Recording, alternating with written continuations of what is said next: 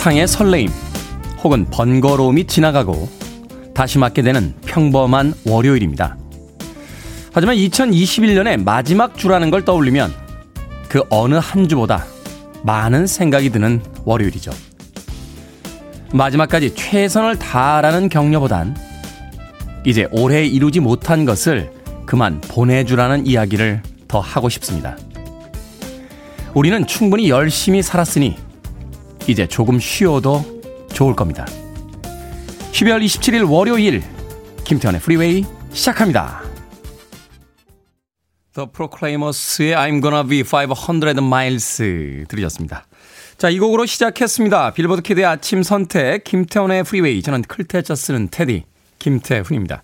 4069님, good morning. 12월의 마지막 주 월요일 프리웨이와 함께 출발합니다. 테디 화이팅 이라고 해주셨고요. 2453님, 추운데 어찌 출근하셨나요? 몸 건강하시길 늘 바라고 있습니다. 고맙습니다. 유희태님, 테디 반가워요. 추운데 새벽에 나오느라 고생하셨습니다. 까꿍이라고. 네. 까꿍은 뭡니까? 까꿍 갑자기. 유희태님. 우리가 까꿍을 할 사이까지는 아닌 것 같은데요. 유희태님.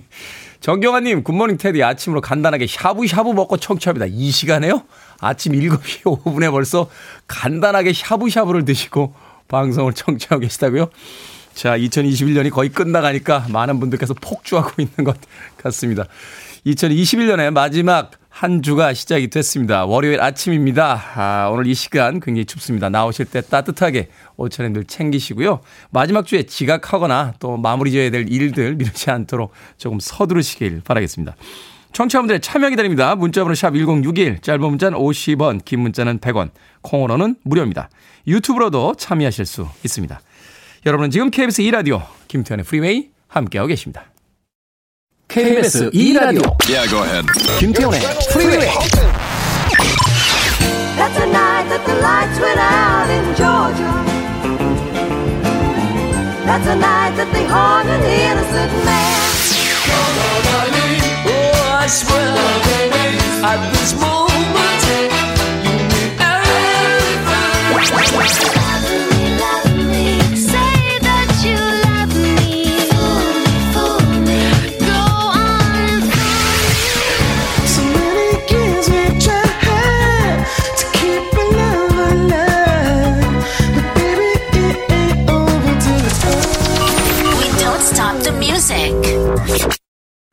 이쁜이님의 신청곡으로 들려드린 곡 폴영의 Every Time You Go Away 들으셨습니다.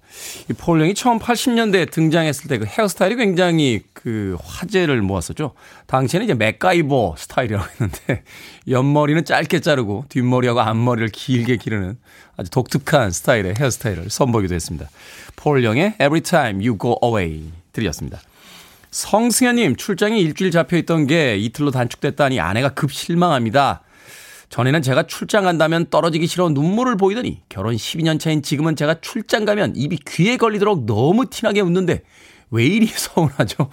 이게 현실 부부인 거죠? 하셨습니다. 결혼 12년 차에 그 정도면 양호한 거 아닙니까?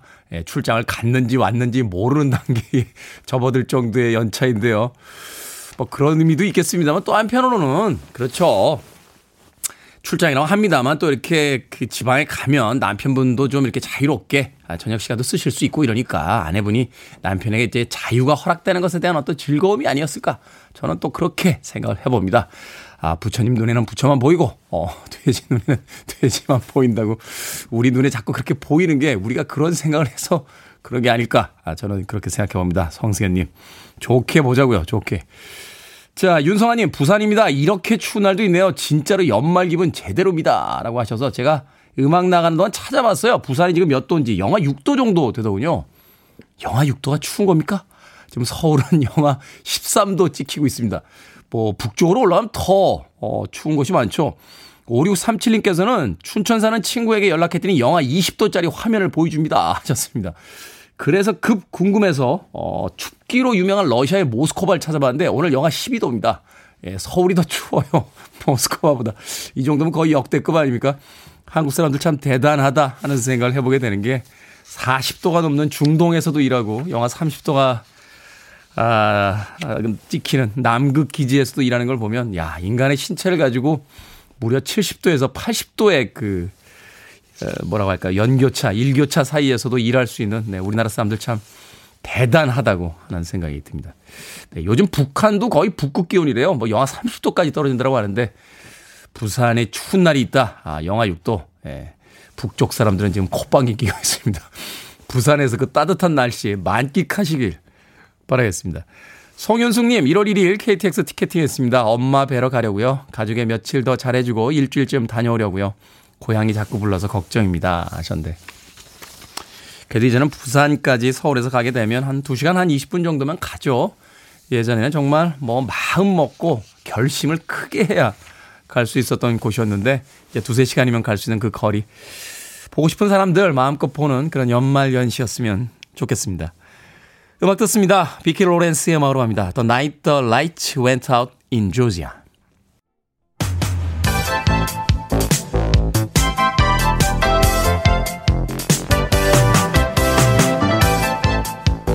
이 시각 뉴스를 깔끔하게 정리해드립니다. 뉴스 브리핑 캔디 전혜연 시사평론가와 함께합니다. 안녕하세요. 안녕하세요. 전혜연입니다. 자, 어제 윤석열 후보의 배우자 김건희 씨가 허위 이력 논란에 대해서 공식 사과했습니다.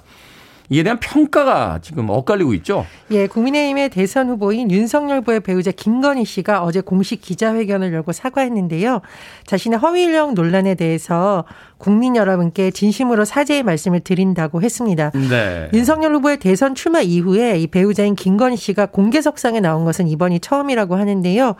회견문을 한 6분 15초간 읽고 퇴장을 해서 질의응답은 진행되지가 않았습니다. 어, 사과의 주요 내용을 살펴보면 일과 학업을 함께하는 과정에서 제 잘못이 있었고 잘 보이려 경력을 부풀리고 잘못 적은 것이 있었다며 허위 이력 논란을 일부 인정했고 또 윤석열 후보의 뭐 어떤 가정에서의 다정한 모습이라던가 이런 모습에 대해서도 언급이 나왔었고요. 어, 부디 용서해달라 국민 여러분께 진심으로 사죄의 말씀을 드린다고 했습니다. 그리고요. 앞으로 남은 선거 기간 동안 조용히 반성하고 성찰하는 시간을 갖겠다며 남편이 대통령이 되는 경우라도 아내의 역할에만 충실하겠다 이렇게 밝혔습니다.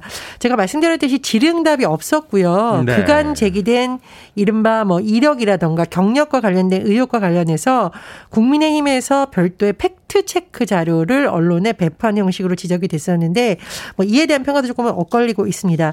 윤석열 후보에게 이 김건희 씨의 기자회견에 대해서 묻자 제 아내가 국민께 죄송하다고 말씀드렸고 저도 똑같은 마음이다 이렇게 말을 했고 그렇다면 김건희 씨가 앞으로 공식 활동을 자제할 것이냐 이런 질문에는 본인 이야기한 대로라며 말을 아꼈습니다. 이번 기자회견에 대해서 일단 김종인 총괄 선대위원장은 어, 나름대로 최선을 다한 것 같다라고 말했고 이준석 평가를 했죠. 예, 그렇습니다. 이준석 대표도 SNS를 통해서 오늘의 용기는 각자가 보기에 다소 아쉬운 점이 있더라도 긍정적으로 평가했으면 좋겠다고 말을 했습니다. 그런데 홍준표 의원이 플랫폼을 지금 운영하고 있잖아요. 그렇죠. 청년의 꿈이라는 플랫폼에 질문이 올라왔습니다. 그 김건희 씨 사과를 어떻게 보느냐고 묻자 국민적 분노를 가라앉힐 수 있겠느냐? 라고 되물었고 김 씨 사과를 한마디로 표현해 달라고 하자니 묘한 말 남겼습니다. 글쎄요. 라고 해서 또 내부에서 다른 평가가 있을 수도 있다라는 분석도 나오고 있고요. 더불어민주당과 정의당 등에서는 비판적인 반응이 나왔습니다. 민주당의 남영희 선대 브리, 대변인이 브리핑에서 오늘의 사과가 윤석열 후보 부부의 진심이길 기대한다라면서도 그동안 제기된 김건희 씨 문제에 대한 국민들의 의혹이 해소되지 않았다. 라고 지적을 했고요. 어, 정의당의 오현주 선대위 대변인은 실체적 규명과 책임은 찾아볼 수 없어 유감스럽다고 밝혔고요. 윤석열 후보가 어, 배우자의 대국민 사과가 본인이 말했던 공정과 상식의 기준에 부합하는지 시민들이 납득할 수 있을 것인지 자문해 보길 바란다. 이렇게 덧붙였습니다. 네, 정치권에서의 평가는 이제 갈리고 있는데 사실 이제 기사에 대한 어떤 댓글들의 어떤 추이들을 보면 사실은 과연 반전의 어떤 기회가 될지 그건 좀 더 지켜봐야 되는 사안이 아닌가 하는 또 생각이 듭니다. 자, 대선 앞두고 여권 대통합의 일환으로 더불어민주당과 열린민주당 통합 합의문을 발표를 했습니다. 자, 이 국민의힘이 내홍을 겪고 있는 가운데 이제 더불어민주당과 열린민주당은 이제 약간 좀 일사불란한 체계를 좀 만들고 있는 것 같은데 당명은 더불어민주당으로 하기로 했다고요? 예, 지금 여권 대통합에 대해서 지난번에 잠시 설명을 드렸습니다. 크게 세 가지 방향인데 하나는 일단 당내에서의 원팀을 가속화시키는 것. 이낙연 전 대표가 등판을 했죠. 한 축이 있을 거고 두 번째가 합당, 세 번째가 탈당했던 인사들의 복당을 하는 것인데 일단 합당에 대해서 속도가 나고 있는 분위기예요. 더불어민주당, 열린민주당이 당명 말씀해 주셨듯이 더불어민주당으로 한다는 통합 합의문을 어제 발표를 했습니다. 양당이 사실은 이 합당 조건이 있어요. 그냥 한 건 아니고요. 정치개혁을 위한 비례대표를 비롯한 열린공천제, 국회의원 삼선 초과 제한, 국회의원 국민 소환제 등의 과제를 추진한다는 거고요. 또 사회개혁을 위한 검찰 수사권 폐지 등에 대해서도 당 정치개혁 특위를 구성해서 논의를 한다는 겁니다. 네. 그런데 이 원래 이 당을 합할 때 선언만 하면 되는 건 아니고요. 또 추가 절차가 남아 있습니다. 민주당의 경우에는 전당원 투표, 최고위원회 등을 거쳐서 최종 결정이 되고요. 그렇겠죠. 예, 열린민주당은 29일에서 30일 이틀에 걸쳐서 당원 투표를 한 다음에 최고에서 투표 결과를 추인하는 절차가 있습니다. 이 절차를 쭉 합산을 해보면 한 1월 10일 이전에 아마 공식적으로 절차가 마치지 않을까라는 전망이 나오고 있습니다. 열린민주당 소속 의원이 현재 3명인데요. 민주당과 통합 시 민주당 의석, 즉 더불어민주당, 새로 탄생하는 더불어민주당 의석은 172석이 됩니다. 네. 당명을 이제 더불어민주당이라고 하기로 했다고 해서 흡수 통합되는 줄 알았더니 이제 합의문을 보니까 이 열린민주당이 주장했던 여러 가지 또 안건들을 그 받아들인 그런 또 모양새도군요. 예, 그렇습니다. 코로나19 방역 조치로 피해를 본 소상공인에 대해서 오늘부터 방역 지원금이 지급이 됩니다. 자, 지급 대상 어떻게 됩니까? 이거 많은 분들이 관심 가지고 계신 부분인데. 예. 방역 지원금 지급 대상이요. 올해 12월 15일 이전에 개업한 소상공인과 소기업 중 매출이 감소했거나 감소가 예상되는 사업자고요. 업체당 100만 원씩 지원받습니다. 이제 영업 시간 제한 소상공인 업체 70만 곳을 대상으로 1차 지급 시작이 되는데 어, 이 대상자의 경우에는 별도 증빙서열 없이 즉시 지원을 받을 수가 있고요. 신청은 소상공인 방역 지원금.kr에서 할 수가 있습니다. 그리고 이틀간은 홀짝제가 운영이 되는데 왜 우리나라가 여러 가지 신청이나 이런 거 받을 때 하루에 몰려서 서버가 마비되거나 그런 경우가 그렇죠. 있었거든요. 그래서 아마 좀 어, 초기에 이틀간은 분산을 시키려는 것으로 보이는데 27일은 7이니까 홀수잖아요. 그렇죠. 홀 끝자리가 사업자 등록번호의 기준으로 홀수인 소상공인 신청할 수 있고 아, 사업자 등록번호의 이제 끝자리. 끝자리. 예, 그렇습니다. 내일 28일이기 때문에 짝수. 짝수인 경우가 신청할 수 있고 하지만 29일부터는 홀짝 구분 없이 신청이 가능합니다. 그러니까 초기에 너무 몰리는 걸 막으려는 홀짝제로 볼 수 있고요. 1차 지급 대상자 들에게 정부로부터 안내 문자가 간다고 해요. 그래서 문자를 받고 신청한 소상공인에는 당일 지급을 원칙으로 하고요. 다만 이제 공동대표 위임장이 필요한 경우가 있다고 합니다. 그리고 지자체 시설 확인이 필요한 영업시간 제한 사업체가 있는데 이런 경우에는 확인 절차가 필요하기 때문에 1월 중순 이후 추가 지급될 예정이라고 합니다. 그리고 소상공인 중에서도 여행업이나 숙박업은 영업시간 제한이라고 보기엔 좀 어렵잖아요. 그렇죠. 어, 이런 곳들 경우에는 버팀목 플러스나 희망 회복 자금을 받은 적이 있는 약 180만 곳에서 200만 곳이 해당된다고 하는데 다음 달 6일 지급이 시작이 되고요. 이외의 대상자들에 대해서는 과세 자료가 확보가 돼야 되기 때문에 내년 1월 중순 이후 매출 감소 여부를 확인한 뒤 순차적으로 지급할 예정이라고 합니다.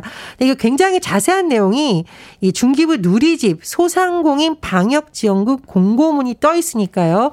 확인이 가능하시다고 하고 또 방역 지원 관련 콜센터가 운영이 된다고 합니다. 1533에 0100이기 때문에 궁금하신 분들은 전화나 또 누리집을 통해서도 확인이 가능합니다. 그렇군요. 자, 방역지원금 좀 골고루 많이 받아갔으면 좋겠습니다. 자, 오늘의 시사 엉뚱 퀴즈 어떤 문제입니까? 예, 앞서서 윤석열 후보의 배우자 김건희 씨의 사과 소식을 전해드렸습니다. 네. 어, 경력은 함부로 부풀리면 안 됩니다. 하지만 빵은 밀가루 반죽이 잘 부풀어야 됩니다.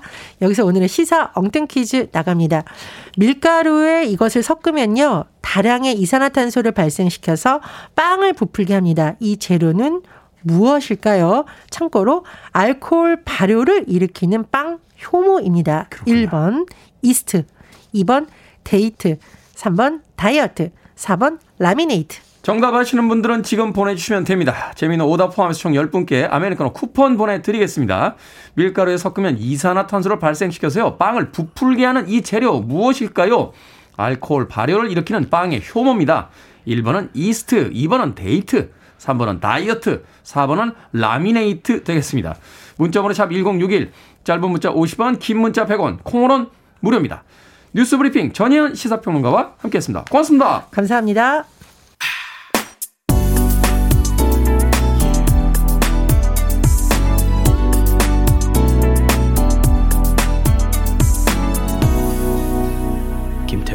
Freeway. Brenda K. Starr의 Love Me Like the First Time 들으셨습니다. 자, 오늘의 시사 엉뚱 퀴즈. 밀가루에 섞어 빵을 부풀게 하는 이 재료는 무엇일까요? 정답은 1번 이스트였습니다. 겨울이님, lady first라고. 야, 예전에 이제 이 lady first가 사회적 용어로 이제 사용이 많이 됐었죠. 이제 신사들의 어떤 그 슬로건 같은, 네, lady first. 네. 이게 왜 나온 겁니까? 아, 음식점 들어갈 때 먼저 들어가라고 나온 건 아닐 거고 위급한 상황 뭐 이런 게 있을 때 이제 먼저 탈출시킨다. 뭐, 뭐 이런 거죠. 약자를 보호한다. 근데 사실은 이 레이디 퍼스트라는 단어도 없어져야 돼요. 어, 여성분들이 이제 사회적 약자가 아닌 세상이 이, 돼야지.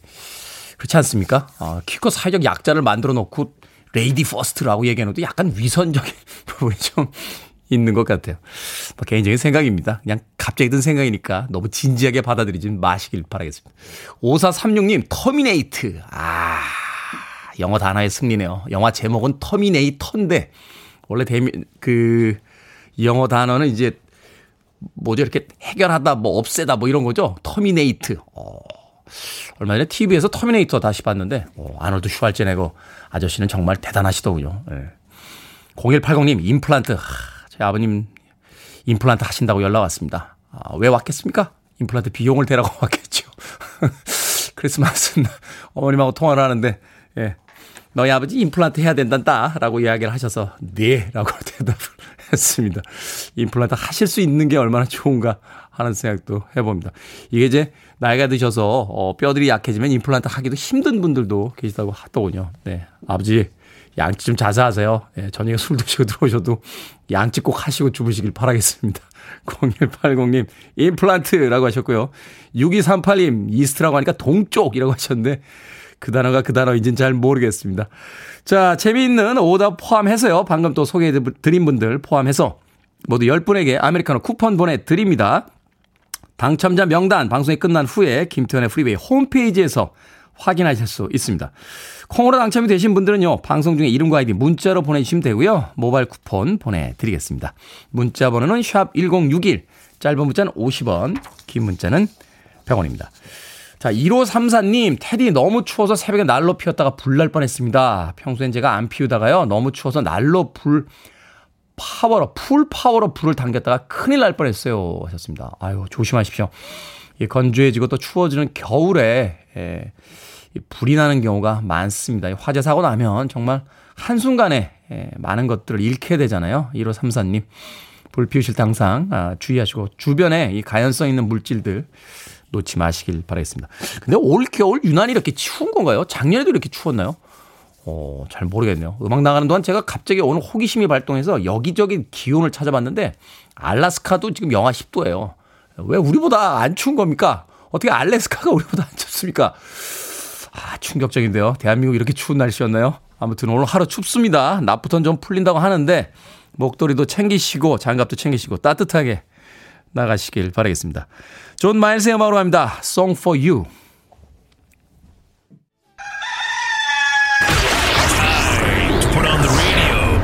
김태훈의 Freeway.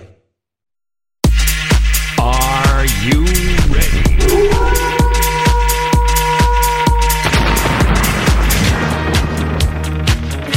여러분의 고민에 답을 해드립니다. 결정은 해드릴게. 신세계 상담소. Barbara Streisand. 7840님, 타 지역에 사는 성인 딸이 주말마다 집에 옵니다. 그런데 남편이 자주 오니까 번거롭다면서 2주에 한 번씩 오라고 하랍니다. 딸이 섭섭해 할 텐데 말할까요? 아니면 말까요? 말하세요. 가끔 오는 딸보다는 같이 사는 사람이 중요하니까요. 윤은진님, 잘생긴 테디 고민이 있습니다. 29일이 아들 생일이고요. 1월 1일이 제 생일이에요. 같이 파티를 할까요? 아니면 따로 할까요? 따로 하세요. 모자지간이지 일란성 쌍둥이는 아니잖아요.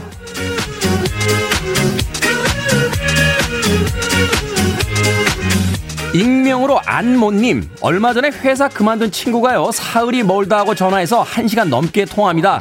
이야기 들어주는 것도 힘들어요. 받지 말까요? 아니면 우정으로 계속 받아줘야 할까요? 받아주세요. 그 친구 취직하고 딴 친구 생기면 곧 전화 안 옵니다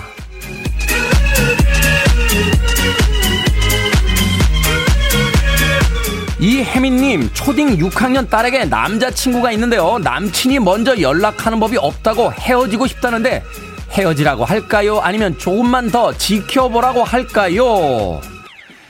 조금 더 지켜보라고 하세요. 어, 제 말은요 딸이 결정할 때까지 끼어들지 말라는 겁니다. 상처를 배우는 것도 사랑을 하는 이유니까요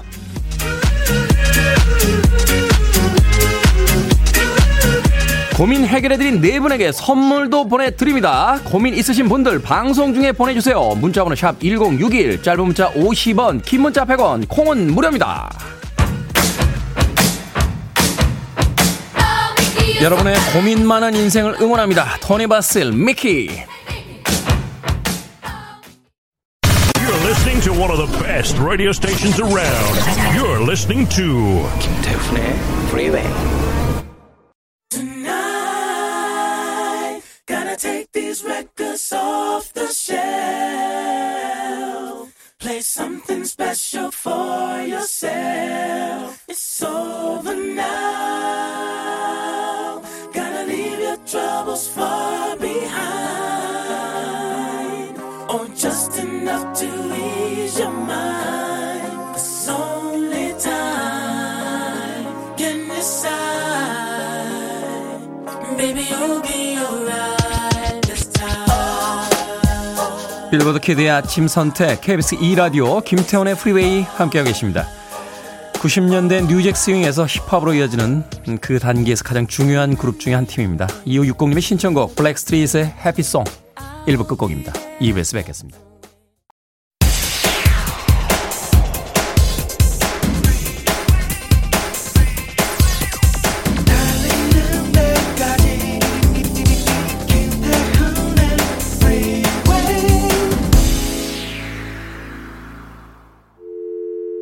I need your arms around me. I need to feel your touch.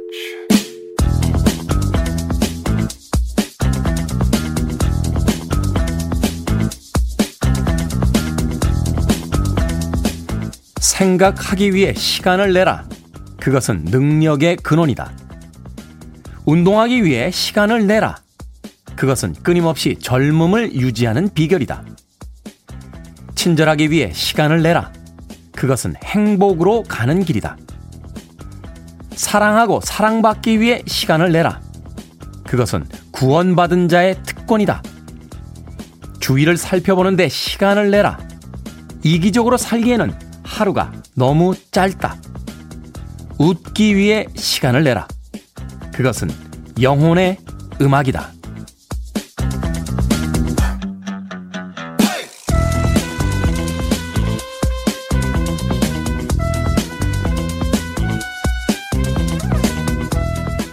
뭐든 읽어주는 남자. 오늘은 청취자 장호정님이 보내주신 인생 10분 중 일부를 읽어드렸습니다. 톨스토이의 잠언을 엮은 책, 살아갈 날들을 위한 공부에서 본 글귀라고 하셨는데요. 사람들은 지금 하고 있는 일만 마무리되면 새로운 일에 도전하겠다고 말하곤 하죠. 직장이 안정이 되고 아이들을 다 키우고 은퇴를 하고 나서 여유만 생기면 다른 삶을 살아보겠다라고 말합니다. 하지만 가장 좋은 때란 오지 않습니다. 시간이 없어서 못하는 게 아니라 우선순위에 밀려 안 하는 일이 더 많으니까요. 다가오는 2022년을 위해 우선순위를 좀 조정해보죠.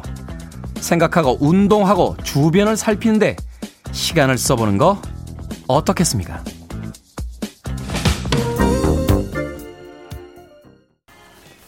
컬처 클럽의 Time 드렸습니다. 음악 정말 좋죠.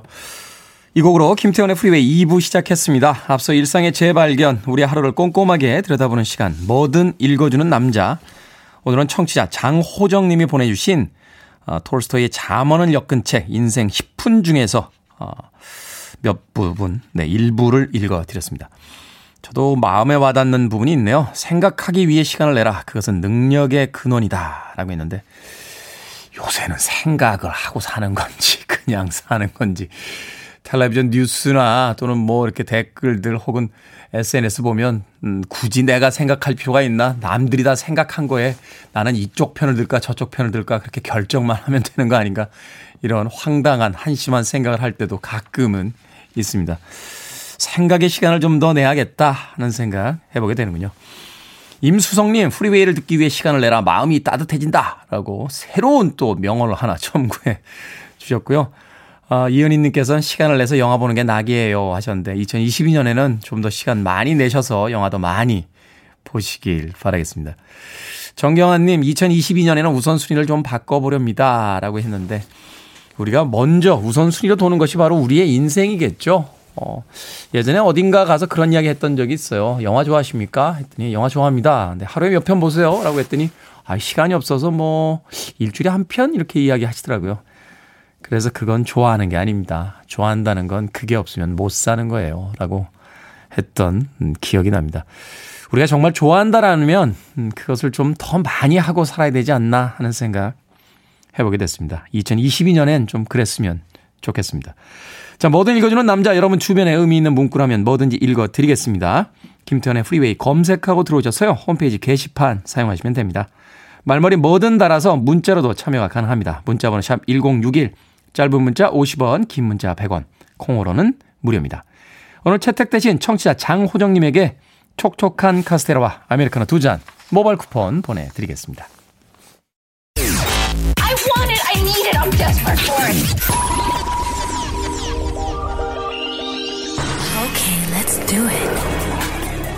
김태훈의 Freeway. 레니 크레비츠의 It Ain't Over Till It's Over에 이어진 더 렘브란츠의 Just the Way It Is Baby 들이었습니다.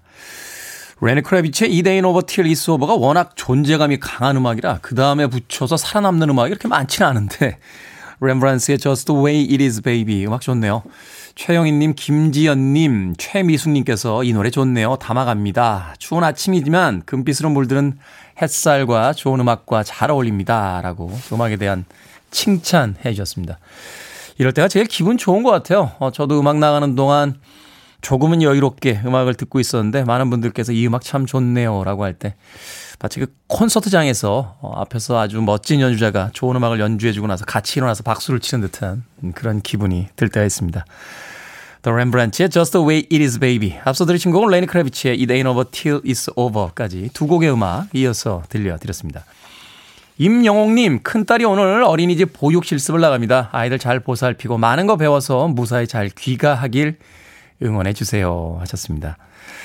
어린이집에 보육 실습 나간다고요? 어, 큰딸이 아이를 좋아하는 것 같네요. 최근에 이 보육 실습 어, 나간다고 하니까 뭐 유치원이나 아, 영화들 그, 이, 보살피는 곳에서 좀 좋지 않은 일들이 많았었죠. 문득 그런 생각을 해보게 돼요. 어, 뭐 일이라는 게 어떤 경제력을 위해서 어 경제성을 위해서 선택하는 것도 좋습니다만 본인들이 정말 저희를 좋아서 선택했을까? 아이들을 잘 보살피는 최고의 출발점은 아이들을 좋아하는 게 아닐까 하는 생각을 해봅니다. 아이들이 좋아하는 많은 사람들이 아이들을 돌봤으면 좋겠다 하는 생각 해보게 됐습니다. 임영옥님에게 제가 마트 상품권 보내드릴게요. 어, 큰딸에게 필요한 물건 있으시면 뭐 소박하게나마 마트에서 사다가 아, 힘내라고 또 응원해 주시길 바라겠습니다. 백다정님, 새 아이들이 방학했습니다. 잘 지낼 수 있겠죠? 아, 본인 아이들이잖아요. 아니, 잠깐만. 무슨 남의 집 아이들이 집에 오는 것처럼 본인 아이들이 방학했는데 잘 지낼 수 있겠죠라니요.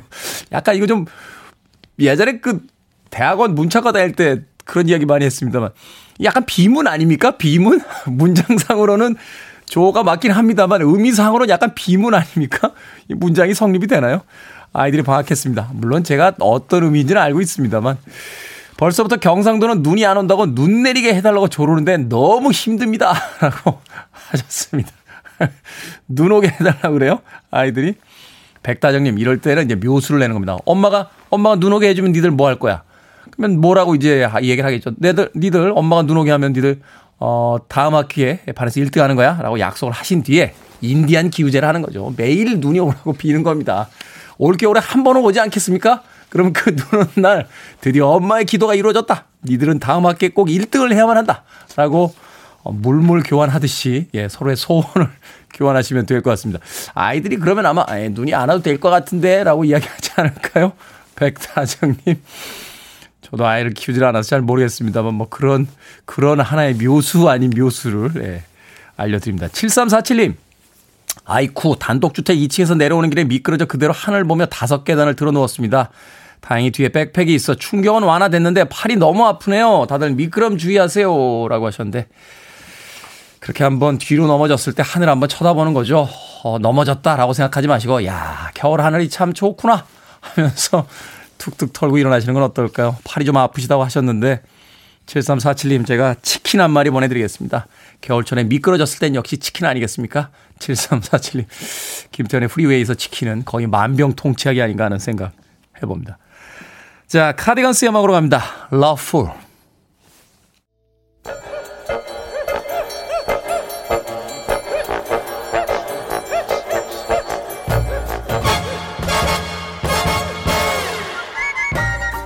온라인 세상 속 촌철살인 해학과 위트가 돋보이는 댓글들을 골라봤습니다. 댓글로 본 세상.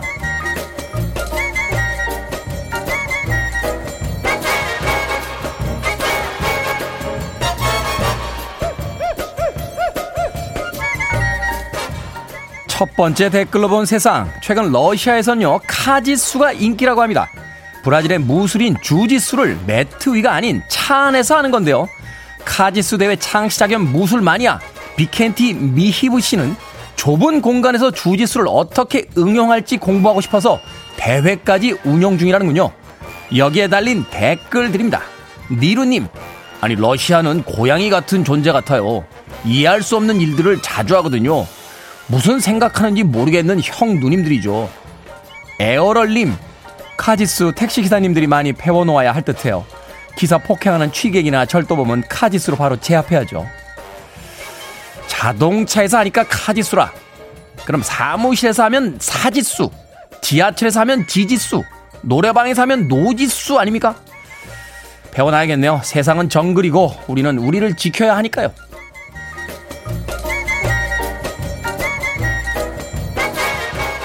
두 번째 댓글로 본 세상. 며칠 전에 일본 시부야 거리에서 솔로 부대들의 거리 행진이 있었습니다. 인기 없는 사람들의 인권을 짓밟지 마라. 커플은 자기 비판을 하라. 뭐 이런 구호를 외쳤다는데요. 2006년에 시작해서 15년을 맞은 나름 역사 깊은 단체라고 합니다. 이 단체의 최종 목표는 사랑과 관련된 축제를 없애고 연애 상업주의를 타파하는 것이랍니다. 여기에 달린 댓글들입니다. 민주시민님, 정말 눈물 없이 들을 수 없는 이야기입니다. 입은 웃고 있는데 눈에선 눈물이 주룩주룩 내려요. KY님, 각자의 위치에서 그래도 최선을 다하는 모습 아름답습니다. 솔로 여러분, 길거리에서 행진하고 구호 외치는 게 벌써 지신 거예요. 부러워하면 지는 거라고요.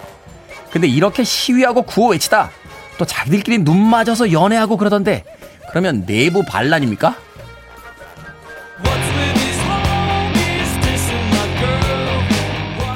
초기 로큰롤 스타죠. 버디 홀리. 위저가 노래합니다. 버디 홀리.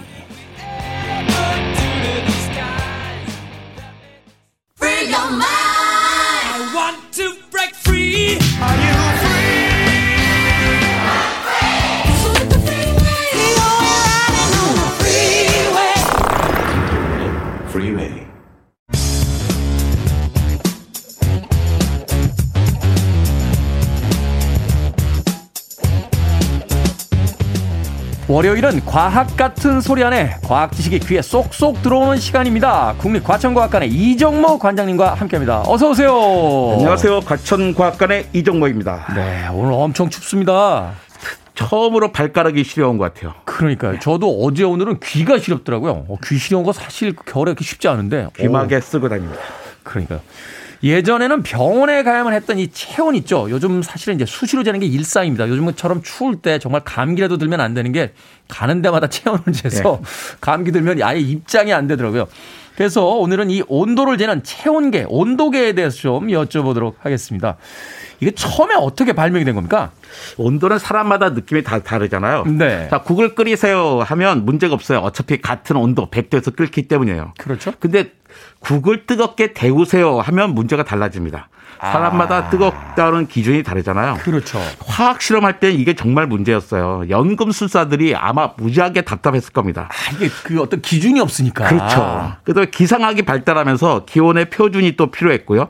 이 문제를 1714년 독일의 물리학자 가브리엘 파렌하이트가 해결합니다. 파렌하이트. 예, 파렌하이트가 수은 온도계를 발명한 거예요. 온도에 따라 수은이 팽창하는데 거기에 맞춰서 눈금을 정했습니다.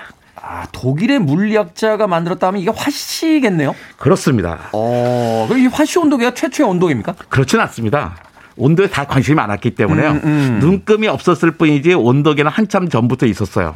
연금술사가 옛날부터 필요했기 때문입니다. 연금술사. 갈릴레오 온도계가 있습니다. 갈릴레오 온도계. 예, 1592년에 발명되었는데요. 갈릴레오가 발명했는지 아니면 제자들이 발명했는지 불명확해요. 어. 하지만 다들 갈릴레오 온도계라고 자기네들이 막 주장합니다. 그래야 신뢰가 생겨서 뭐 사람들이 어, 믿을만 하잖아요. 갈릴레오가 안 들었대 이런 그렇죠. 거죠. 이런 거는 이제 그 만든 사람의 이름값이 이제 제일 중요한 거니까. 그렇죠. 네.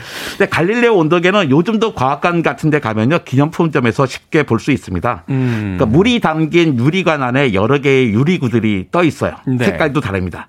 유리구마다 서로 다른 종류의 액체가 담겨 있고요. 아, 그러니까 유리로 된 공 같은 게 있는데 거기 서로 다른 액체들이 담겨져 그렇습니다. 있다. 아. 네.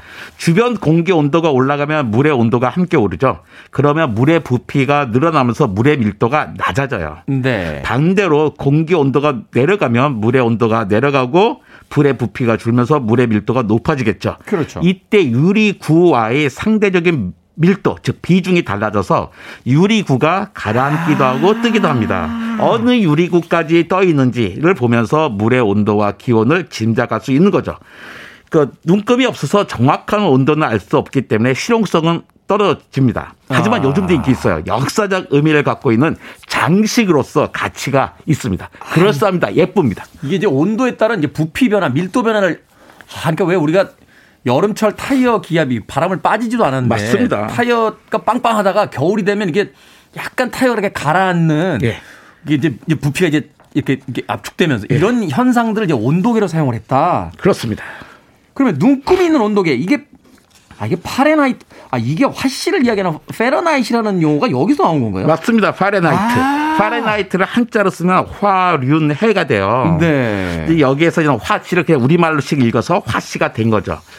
눈금을 어떻게 정하느냐가 문제였는데요. 그 기준이 오락가락 하다가 나중 결국에는 물의 녹는 점을 32도, 네. 끓는 점을 212도로 정했어요. 녹는 점과 끓는 점을 180단계로 나눈 거예요. 180단계로. 얼마나 불편해요. 왜 뭐 이렇게 나눕니까? 그러니까요. 아직도 화씨 온도계를 쓰는 나라가 있습니다. 미국, 미얀마, 라이베리아, 벨리즈 같은 나라들이 이거 쓰고 있습니다. 아니 미얀마, 라이베리아, 벨리즈는 별로 관심이 없는데 미국은 이걸 왜 쓰는 겁니까? 그러니까 미국 아직도? 학생들이 미국 물 과학자들이 얼마나 힘들겠습니까? 그러니까 이게 미국이 마일 킬로미터가 아니라 마일을 쓰고 네. 이게 그 킬로그램이 아니고 파, 저 파운드를 파운드 쓰고 있잖아요. 이게 화씨를 쓰니까 세계 회의 가면은 이게 잘 안 된다며요. 네. 이게 회의가 잘 안 된다며. 심지어 이거 잘못해가지고요 우주선이 터진 적도 있습니다. 아, 이분들 참 문제네, 이거 진짜. 근데 어느 점이 32도, 끓는 점이 212도. 우리가 이제 기본적으로 생각하면 뭐 1도에서 100도다, 뭐 0도에서 몇 도다. 이렇게 이제 딱 떨어지는 기준점들을 쓰잖아요. 예. 32도와 212도는 뭡니까? 그러니까 파렌하이트도 원래 알코올을 쓰고 싶었어요. 음. 근데 알코올은 어느 점은 영하 114도인데 끓는 점이 78도밖에 안 돼요. 네. 그러니까는 높은 온도의 물을 잴 수가 없는 거예요. 그래서 아주 녹- 그 어느 점과 끓는 점 사이에 폭이 넓은 물질 수은을 쓴 겁니다. 아, 이게 얼, 아, 그러니까 이 사이가 기니까 이제 그쵸. 단계별로 디테일하게 예. 온도를 잴 수 있다. 근데 정밀한 기술이 없으니까 좀 폭이 넓어야 오차율이 적거든요. 네. 그러니까 100도로 나눠주면 차이가 조금 생겨도 오차율이 큰데 180으로 나누면 상대적인 오차율이 적어지잖아요. 그렇죠. 근데 이때 사람의 그 가장 실험실에 자 파레나이트가 자기 실험실에서 가장 얻을 수 있는 가장 낮은 온도를 0도로 하고 네. 사람의 체온을 100도로 정했어요. 그- 그러다 보니까 물에 어는 점은 32도가 되고 끓는 점은 212도가 된 거죠. 아, 이게 사람의 체온을 100이라는 숫자로 맞춰서 기준을 잡아 놓으니까 이제 거기에 맞춰서 이게, 이게 변동이 된 거군요. 그렇죠. 근데 자기 실험실의 오- 뭐 온도를 내릴수 온도의 기술이나 사람마다 체온은 다 다르잖아요. 그렇죠. 오락가락 한단 말이에요. 그러니까 요즘처럼 물에 어는 점과 끓는 점을 기준으로 정했으면 훨씬 편했겠지만 18세기 분이라 우리가 이해해야 합니다. 야, 이게 예전에 어떤 그 공부하다 그 배웠던 건데 이 그날의 어떤 문명 수준을 알아보려면 이게 이제 분류법과 도량형을 어떻게 쓰는지를 알면은 그날의 문명 수준이 나온다 이런 것들이 있었는데 파레나이트 아저씨가 뭘 만들긴 하셨는데 이게 십진법이 네. 프랑스 혁명 이후에 생겨요. 네, 이 프랑스 혁명보다 한 80, 70년, 80년 앞이니까요. 아, 그러니까 이제 그 당시만 해도 이제 뭐 기준이나 분류법 이런 게 이제 엉망진창이었던 거군요. 예. 어쨌든 오늘 하나 알았습니다. 이제 화씨를 얘기하는 Fahrenheit라는 용어가 이제 독일인의 파렌하이트라는 사람의 이제 성에서 왔다. 이름에서 왔다. 자, 중국에서 아까 페렌하이트를 화륜해라고 부른다라고 하셨는데 그래서 이제 화씨가 됐다. 그러면 우리가 흔히 쓰는 섭씨는 어떤 겁니까? 섭렌하이트입니까? 그러면? 화씨 체계가 나온 지 20년 년 후에 스웨덴의 셀시우스가 비슷하네. 예, 섭씨 체계를 만들었어요. 네. 셀시우스를 한자로 섭이사라고 표기했거든요. 그래서 섭씨가 된 겁니다. 아. 온도를 표기할 때 화씨는 숫자 뒤에 F를 붙이고 네. 섭씨는 C를 붙이죠. 네. 그러니까 셀시우스는 기압이 일정하면 물의 어는 점과 끓는 점이 어디서든 같다는 사실을 알았어요. 그래서 음. 그래서 어는 점을 100도, 끓는 점을 0도로 정했습니다. 거꾸로네요. 지금 거꾸로예요. 네. 근데 이 사람의 셀시우스가 스웨덴 사람이거든요. 네. 엄청 추운 사람이에요. 그러니까. 그러니까 오늘 우리 같으면 오늘 얼마나 더워가 중요한데 걔네들은 한 1년 내내 오늘 얼마나 추워가 중요한 거예요. 아, 그러니까 좀 더 중요한 데다가 이제 그쵸. 백을 그걸 썼군요. 백을 얻은 거죠. 근데 이제 나중에 종속 과목 강문계라고 하는 생물 분류 체계를 만든 린네가 린네. 어는 점을 0도, 끓는 점을 100도로 쓰면서 이게 전 세계의 표준이 되었죠. 아, 이게 한 사람에 의해서 완전히 완성된 게 아니라 이제 여러 사람을 거치면서 네. 이제 그거보단 이런 기준이 낫지 않겠니 하면서 이제 바뀌기 시작. 어찌됐건 화 씨는 파렌하이트를 화륜해라고 불러서 생겼고 섭 씨는 셀시우스를 섭이사라고 표기해서 생겼다는 걸 오늘 새롭게 알게 됐습니다. 자, 화 씨의 붙는 F는 파렌하이트의 F, 예, 섭 씨의 C는 그 셀시우스. 예, 요것만 알아두셔도 우리가 술자리에서 한 번쯤은 아는 척 할 수 있지 않을까 하는 생각이 듭니다. 자, 어는 점이 섭씨로는 0도, 화씨로는 32도입니다. 그러면 섭씨 온도를 이제 화씨로 변환할 때 그냥 더하기 32 이렇게 하면 됩니까? 그렇게 간단하지 않습니다. 아, 왜냐하면 우리 섭씨는 100단계로 나눴는데 화씨는 180단계로 나눴잖아요. 아, 그러네요. 그래서 뭐 복잡한 복식- 공식이 있는데 평상시에는 우리는 뭐다 휴대폰으로 검색하면 돼요. 네. 근데 뭐 딸이랑 전화하고 있는데 딸이 미국에 유학 간 딸이랑 전화하는데 엄마 여기 100도야 엄청 더워 했을 때 짐작이 안 되잖아요. 그렇죠. 그때는 보통 그 화씨에서 30을 뺀 다음에 반으로 나누면 됩니다. 엄마 여기 100도야 했을 때 30을 빼면 70이잖아요. 70, 네. 그걸 반으로 나누면 대충 35죠. 네. 그러니까 사실은 37.7인데요. 거의 대충 맞으니까 30을 뺀 다음에 반으로 나누십시오. 저는 그렇게 비슷하- 합니다. 비슷하게 만 비슷하게 맞습니다. 베트남 갔을 때 그 동이라는 단어 쓰잖아요, 화폐. 근데 거기 막 10만 동, 100만 동이라서 이게 얼마야? 그랬더니 공 하나 빼고 반으로 나누면 돼. 이렇게 이야기해서 10만 동이면 공 빼고 만 원이니까 5천 원. 이렇게 계산. 아, 이게 있군요. 예. 화씨에서 30 빼고 반으로 나누면 대충 섭씨로 나온다. 어림값이 나옵니다. 그거 하나만 외워두셔도 오늘 이 코너에 어떤 존재 의미가 있을 것 같습니다. 음악 하나 듣습니다. 엘라 피츠제럴드와 루이 암스트롱의 Baby It's Cold Outside. 엘라 피츠제럴드와 루이 암스트롱이 함께한 Baby It's Cold Outside 들으셨습니다. 자, 지금 방송 나가는 이 시간 유튜브로 김태훈의 프리웨이 유튜브 화면 직접 확인하시면요. 갈릴레오 온도계의 모습 직접 보실 수 있습니다. 자, 빌보드 키드의 아침 선택, KBS 2라디오, 김태훈의 프리웨이, 과학 같은 소리 안에 오늘도 국립과천과학관의 이정모 관장님과 함께 온도계 체온계에 대해서 알아보고 있습니다. 자, 온도계가 단순히 기온 체온제일 때만 필요한 게 아니어서 다방면에서 개발이 있었을 것 같아요. 중국 도자기가 영국에 수입됐습니다. 중국 그러니까, 도자기, 네. 예, 중국 도자기 영국에 수입됐어요. 왕실에 가보니까 너무나 아름다운 접시들, 그릇들이 음. 있는 거예요. 거기 갔다 온 귀- 귀족이 나도 그거 갖고 싶죠. 그러니까 그렇죠. 중국에서 수입합니다. 당연히 비싸요. 근데 보통 사람들도 갖고 싶은 거예요. 대중화될 수가 없어요. 수입해가지고는. 그, 그러죠. 깨지고 막 이러니까. 네, 국산을 해야 돼요. 국산화해야 돼요. 이 국산에 성공한 회사가 웨지 우드라는 회사입니다. 영국의 영국에. 지금도 뭐 가장 큰 도자기 회사입니다. 그렇죠. 근데 도자기를 구울 때 핵심 기술이 온도를 맞추는 거예요. 그렇죠. 우리나라 초벌 얼마 뭐. 재벌 얼마 이거 온도 많이 네. 우리나라의 그 장인들도 자- 그냥 대대로 배워온 방식대로 그 온도를 맞추는데 자기 손 넣어서 대- 재보는 건 아니잖아요. 근데 그렇죠. 대량 공장 생산하려면 뭔가 표준화된 게 필요한 거예요. 근데 이 음. 웨지우드는 고온에서 점토가 수축하는 정도로 온도를 나타내는 방법을 알아냈어요. 그래서 온도를 조절할 수 있었고 결국 품질 좋은 도자기를 생산해서 영국과 러시아의 왕실에 납품하게 됩니다. 네. 그러면서 웨지우드 도자기가 전 국민에게 대중화되죠. 그러면서 엄청난 부자가 됩니다. 오. 그 1759년에 웨지우드를 설립한 조시아 웨지우드는 딸이 웨지우드의 딸이요. 수잔나 웨지우드인데 이게 찰스 다윈의 엄마예요. 이야. 또 이제 조시아 웨지우드의 손녀이면서 찰스 다윈의 외사촌인 엠마 웨지우드가 나중에 찰스 다윈의 아내가 됩니다. 한마디로 이제 그 전 인류의 과학사에 굉장히 중요한 역할을 한 어떤 집안이군요. 예, 덕분에 찰스 다윈은 죽을 때까지 단 한 번도 생계를 위해서는 일을 해보지 않습니다. 아우 금수저. 근데 사실 사실 이 과학의 발전도 결국 이제 사업 돈이 걸리면 이렇게 예. 발전 예전에 에어 컨디션 그 에어컨 만든 사람 이야기 들었더니 그게 추워지려고 만든 게 아니라 인쇄할 때 잉크가 하도 번져가지고 습도 조절하라고 만든 기계다 보면 캐리어라고 하죠. 그. 예, 뭐 그런 이야기도 한 결국은 이게 또 비즈니스하고 맞물려야 과학도 발전을 하는군요. 자, 알코올과 수온의 수축 팽창을 이용해서 온도계를 만들었다라고 아까 이야기를 하셨습니다. 근데 왜 알코올을 씁니까? 앞서도 이야기하신 것처럼 알코올은 78도만 끓으니까 네. 펄펄 끓는 이제 주전자에다 넣었을 때 100도 이상을 어떻게 재는지도 궁금하고 또 하나는 그냥 물 같은 거 쓰면 안 됩니까? 그러니까 알코올은 78도에서 끓어요. 네. 그러니까 압력을 높입니다. 온도계 안에. 그래서 뭐 압력을 5기압까지 높이면 126도까지 올라갈 수가 있거든요. 아, 1기압일 때 78도에서 끓으니까 예. 기압을 바꾸면 이게 올라가는군요. 예. 근데 이제 물은 문제가 있어요. 물도 마찬가지로 뭐 온도가 또 압력을 높이면 더 높은 온도에서 끓겠죠. 그런데 부피 팽창이 달라져요. 그러니까 온도가 낮을수록 부피가 작아져야 되는데 네. 물은 특이한 물질이에요. 제일 부피가 작을 때가 4도입니다. 4도까지는 점점 점점 부피가 줄어들다가 4도 이하로 되면 다시 부피가 늘어나요. 아, 그래요? 예. 그러니까 별난 물질이에요. 그러니까 4도 밑으로 가면은 온도 측정을 할 수가 없는 거예요. 아, 물, 부피. 물 온도계거는. 아, 이 부피를 가지고 눈금을 이제 오르락내리락 하면서 이걸 봐야 되는데. 봐야 되는데. 아. 근데 부, 저 되게 물은 되게 특이한 물질인데 오히려 온도가 내려가면 부피가 더 늘어납니다. 얼음 되면 부피가 늘어나잖아요. 맹물을 갖다가 그렇죠. 유리병 어떤 넣어주면 깨지죠 병이. 아, 그러네요. 네. 그러니까 이 얼음 물은 태생적으로 온도계하고는 맞지 않는 물질입니다. 어, 물을 되게 정직한 어떤 물질로 봤는데 이게 되게 변태적인 물질이군요. 그렇습니다. 이게. 거의 유일한 물질입니다.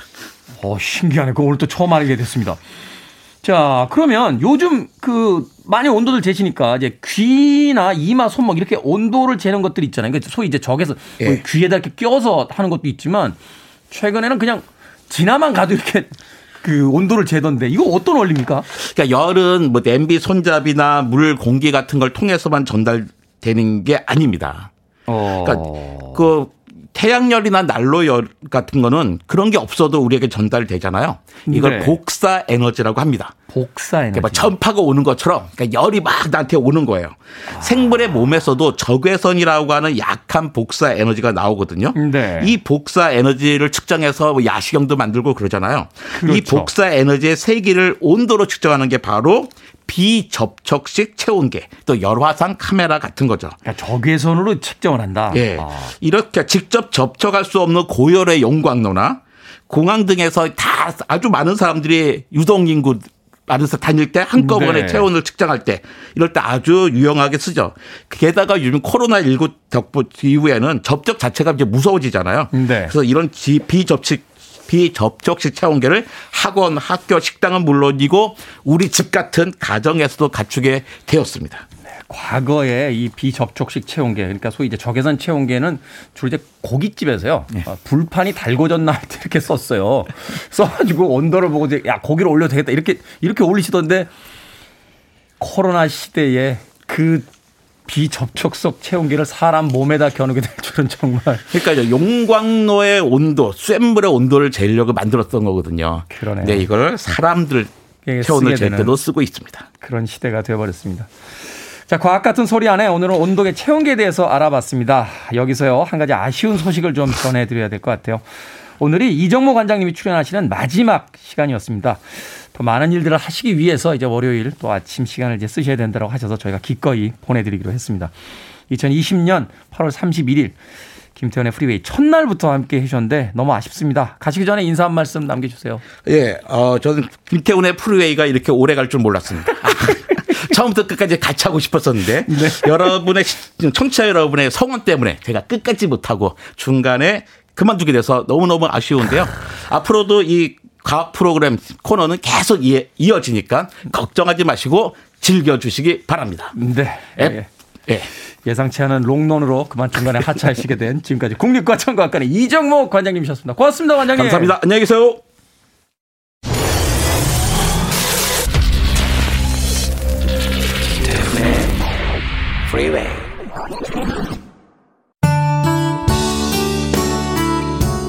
KBS 2라디오 김태현의 프리웨이 오늘 방송 여기까지입니다. 분노의 질주님께서요. 올 한해 후회되는 일이나 계획한 일 다 하셨습니까? 하셨는데 아니요. 그냥 잊기로 했습니다. 지금은 잊어야 될 시간이 아닌가 하는 생각이 드는군요. 리사 로엡 음악 오늘 끝곡입니다. Goodbye to Romance 내일 아침 7시에 돌아옵니다. 고맙습니다.